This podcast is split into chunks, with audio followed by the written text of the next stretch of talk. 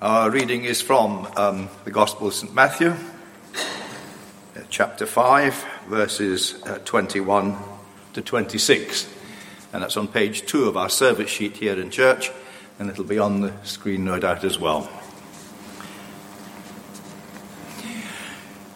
You have heard that it was said to the people long ago, You shall not murder, and anyone who murders will be subject to judgment.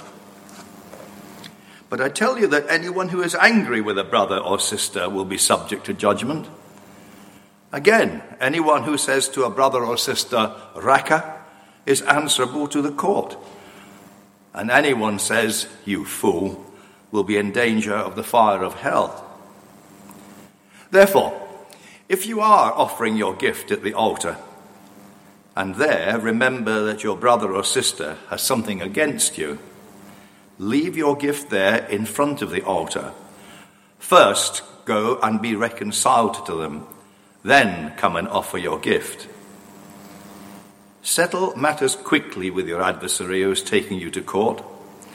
Do it while you are still together on the way, or your adversary may hand you over to the judge, and the judge may hand you over to the officer, and you may be thrown into prison.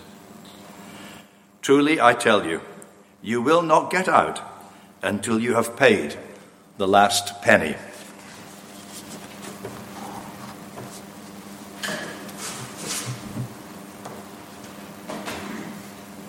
Very much, David. We are dealing with one of the shortest commandments of the ten, uh, along with the eighth, do not steal. Uh, this is the shortest. And perhaps because it's short, we might think, well, that's self evident. Or perhaps because it's such an extreme offence, we might think it's self evident. Lying, that's bad. Stealing, that's bad. Adultery, that's very bad. Murder, well, that's the worst. Uh, therefore, it's very clear. Everybody must know that it's wrong to murder. No need for further explanation or qualification. Presumably, then, a very short sermon, today's 11 o'clock service. Uh, he'll get down in a couple of minutes because we all know this. Uh, well, it's amazing how much can be said about one very short commandment when we go into it. And certainly when we look at Jesus' own uh, explanation and extension of the commandments in the New Testament. And perhaps the first thing to note is actually this commandment is a bit less self evident than we might at first have thought. In fact, to think it is self evident only perhaps shows how entirely culturally conditioned we are by the gospel. The reality is that human nature can sink very low. Human nature does sink very low. There both have been and are societies where the principle is might is right, where that trumps all other ethical considerations, ethical boundaries where murder goes from being an ethical taboo to being actually a proof of one's strength and prowess. And that's not just the case in a Polynesian headhunter society long ago, far away, not just in faraway places today, like in criminal gangs in South America, but it might well be in a virtual reality form in uh, the front rooms, the living rooms of our own um, houses or children's houses, because that is often a culture and a principle that can get glorified in that context. Part of the Christian gospel, by contrast, is the eternal value of every human life.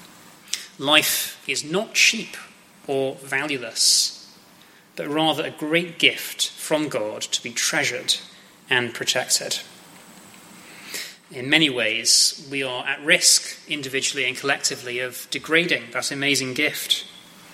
Especially so, perhaps, at the end and the beginning of life, when lives can be so vulnerable. The 21st century Western world is at risk, in many ways, of sinking back into a paganism that we assumed we'd forgotten long ago in our attitudes to life. And some of us may have been hurt deeply, uh, personally, by that sinking, either by personal decisions or decisions of those who are close to us. And it's in those especially dark areas of guilt and grief and loss and hurt that we can know the full extent of Jesus' forgiveness and mercy. He is able to save to the uttermost those who draw near to God through him. And today's passage brings us to Jesus himself, of course. Jesus' teaching on the sixth commandment features one limitation of the commandment and four extensions of the commandment and help us to understand the true shape of what we're being told back in Exodus. So, the limitation, firstly, it is just about murder, not about all killing. That is, it's about extrajudicial or illegal killing.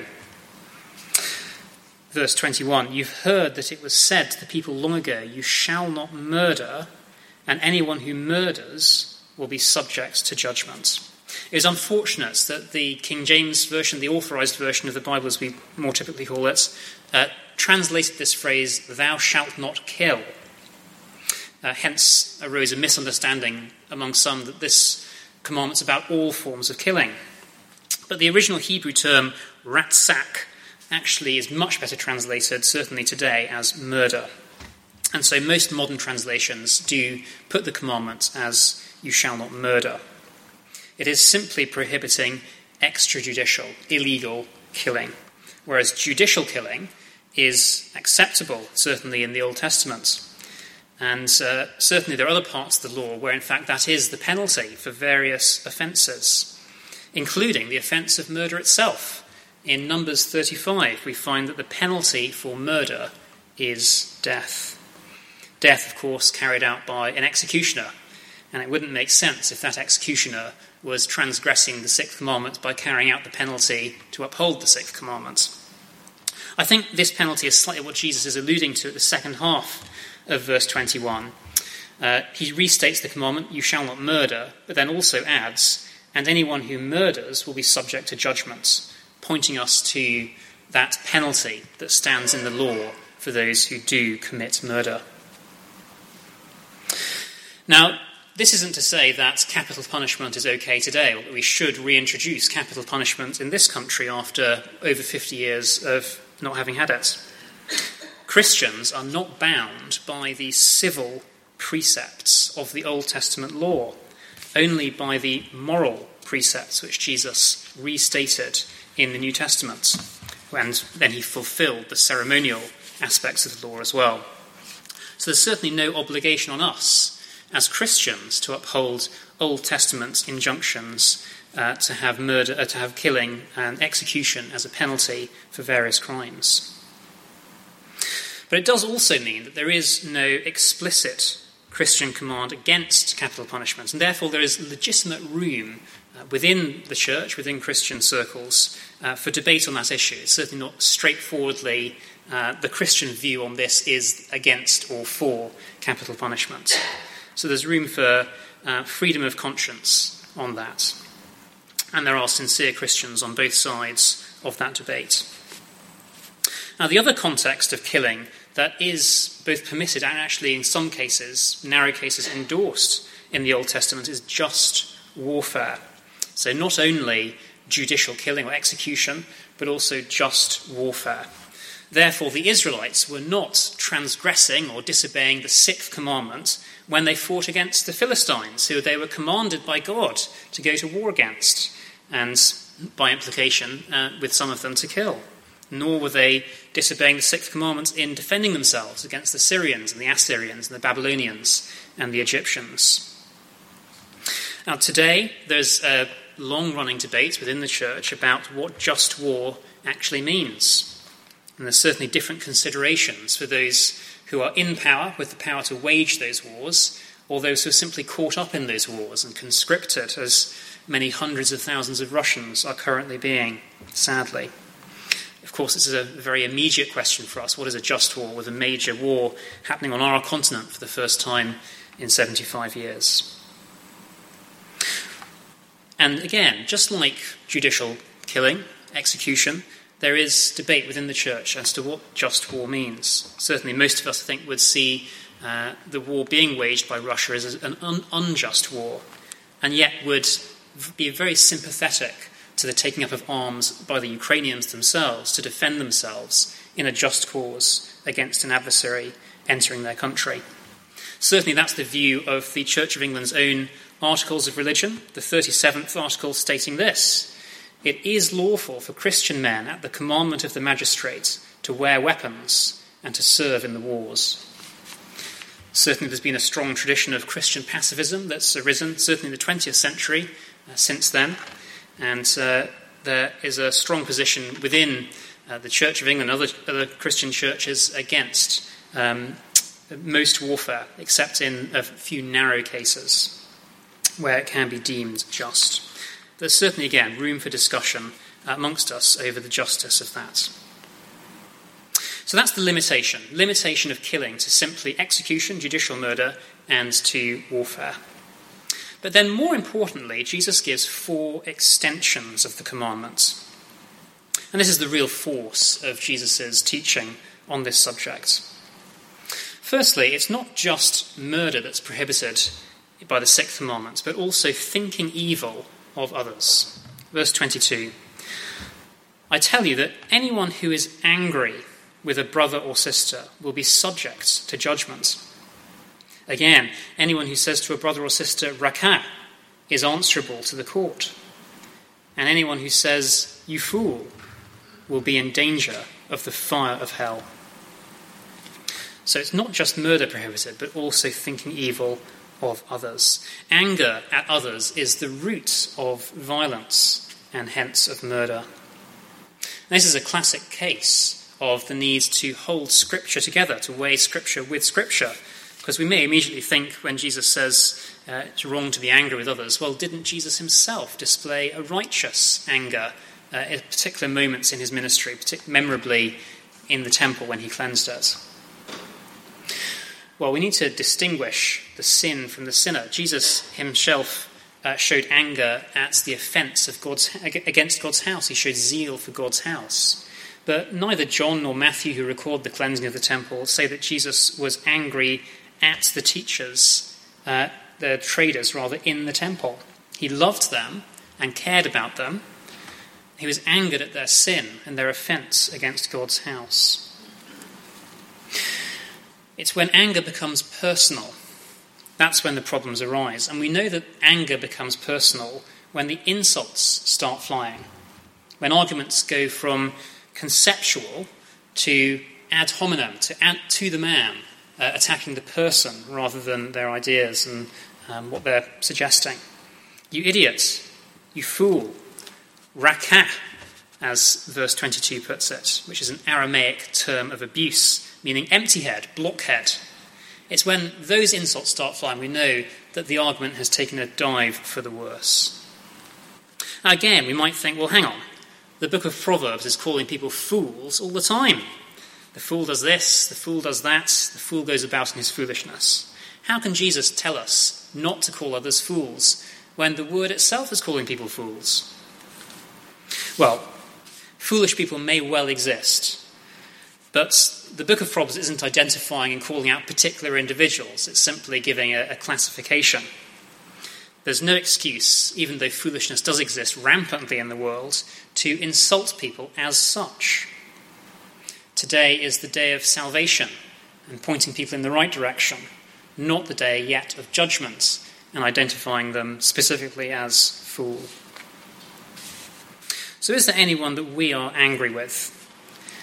Anyone we have long standing scores with, grievances against? perhaps newer grievances against. This sort of anger is the anger that corrodes the soul. For Jesus' sake, we must lay it aside. Let His grace overcome it. Let Him be the judge of grievances. So that's the first extension that Jesus gives of the commands. Not simply murder, but also anger at others. Secondly, another extension. It's not just our anger, but actually the anger of others at us that's at issue as well. Verse 23 If you are offering your gift at the altar, and there remember that your brother or sister has something against you, leave your gift there in front of the altar, first go and be reconciled to them.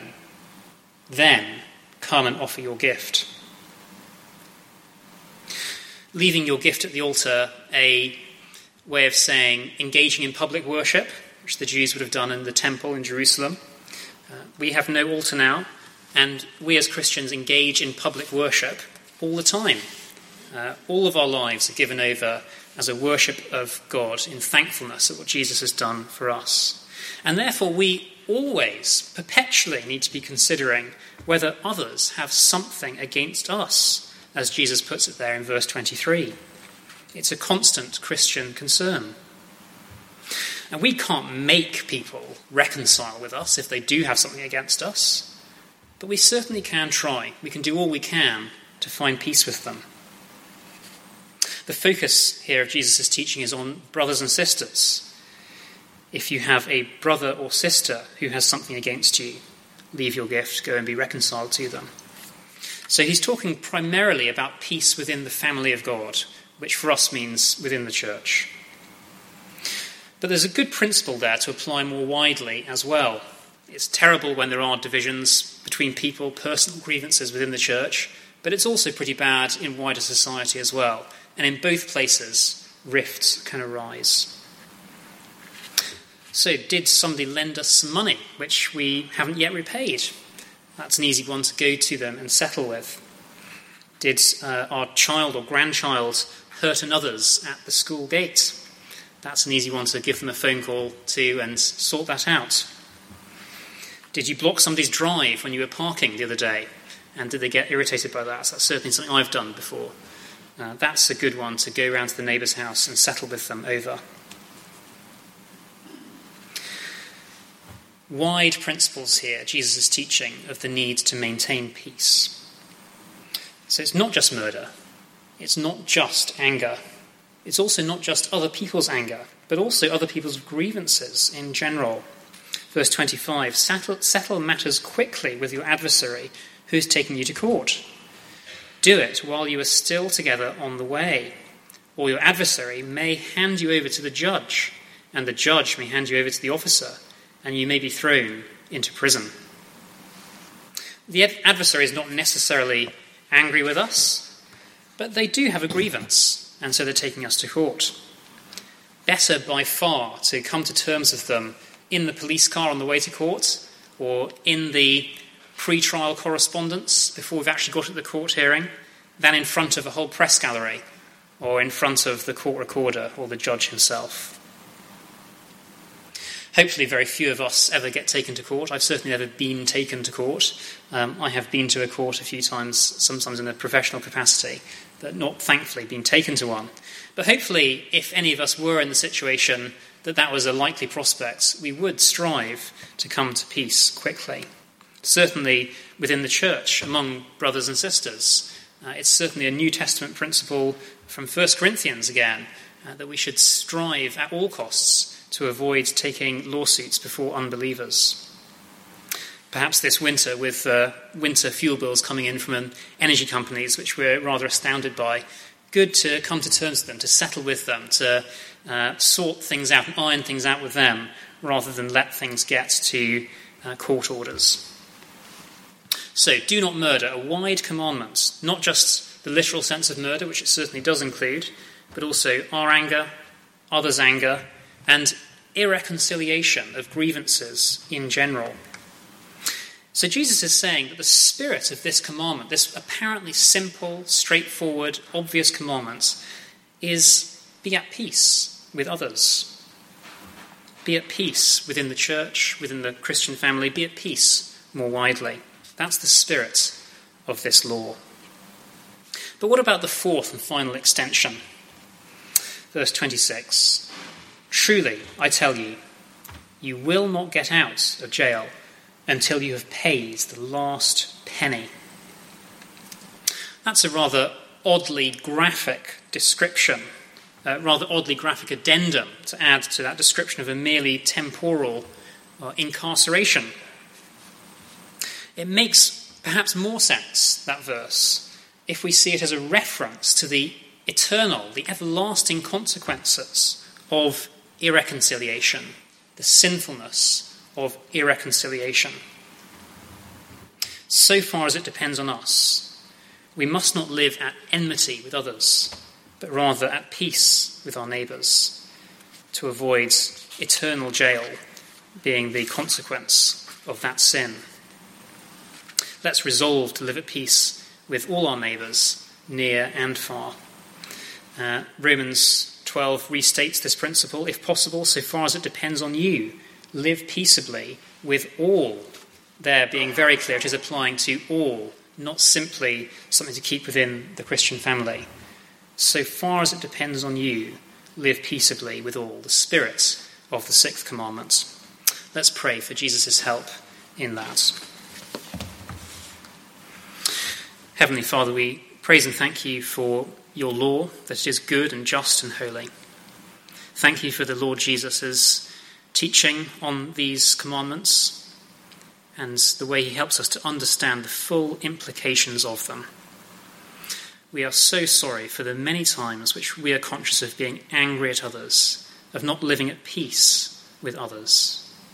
And we thank you for the depths of your mercy, that when we come back to you in penitence and faith, you do forgive. Thank you for the inspiration of the Lord Jesus, who was the one who lived at peace as far as it depended on him with all. May he be our guide. In his name, Amen.